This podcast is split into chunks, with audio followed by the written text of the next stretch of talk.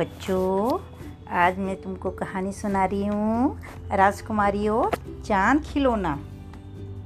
एक ना राजा था और उसकी एक छोटी सी बेटी थी। वो उसे बहुत प्यार करता था। एक बार राजकुमारी बीमार पड़ गई।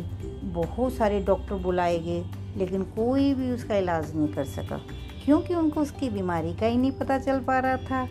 एक दिन राजा उदास होकर राजकुमारी से बोला समझ में नहीं आ रहा कि मैं क्या करूँ। तुम्हारे इलाज के लिए मैं कुछ भी करने के लिए तैयार हूँ।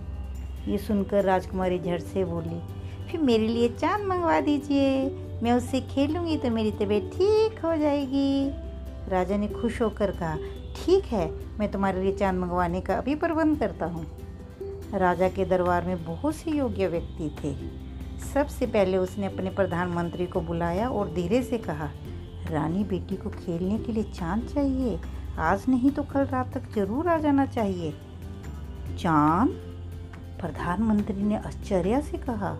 उसके माथे पर पसीना आ गया। थोड़ी देर बाद वह बोला, महाराज, मैं इस दुनिया के किसी भी कोने से कोई भी चीज़ मंगा सकता हूँ, लेकिन चाँद लाना तो बहुत मुश्किल है। राजा ने प्रधानमंत्री को तुरंत दरबार से जाने का आदेश दिया और कहा प्रधान सेनापति को मेरे पास भेजो।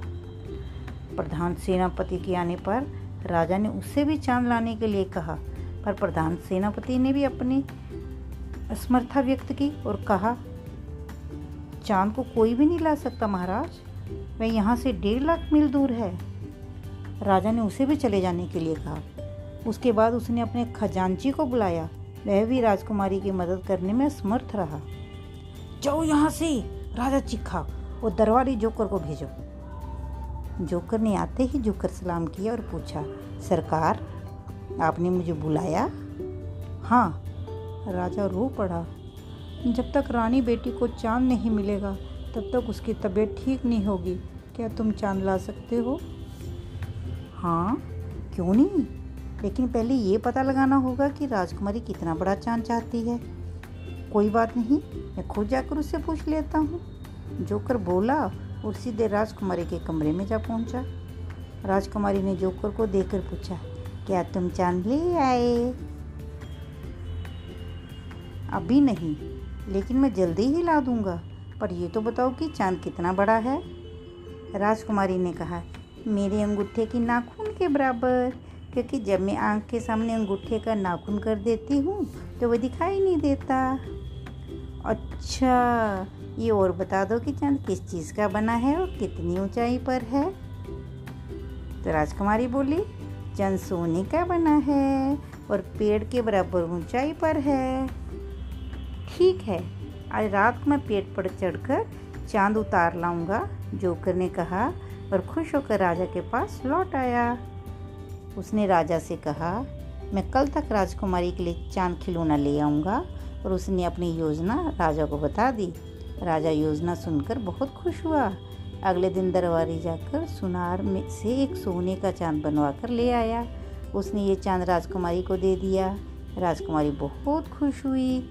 उसने चाँद को जंजीर में डालकर गले में लटका लिया। उसकी तबीयत ठीक हो गई।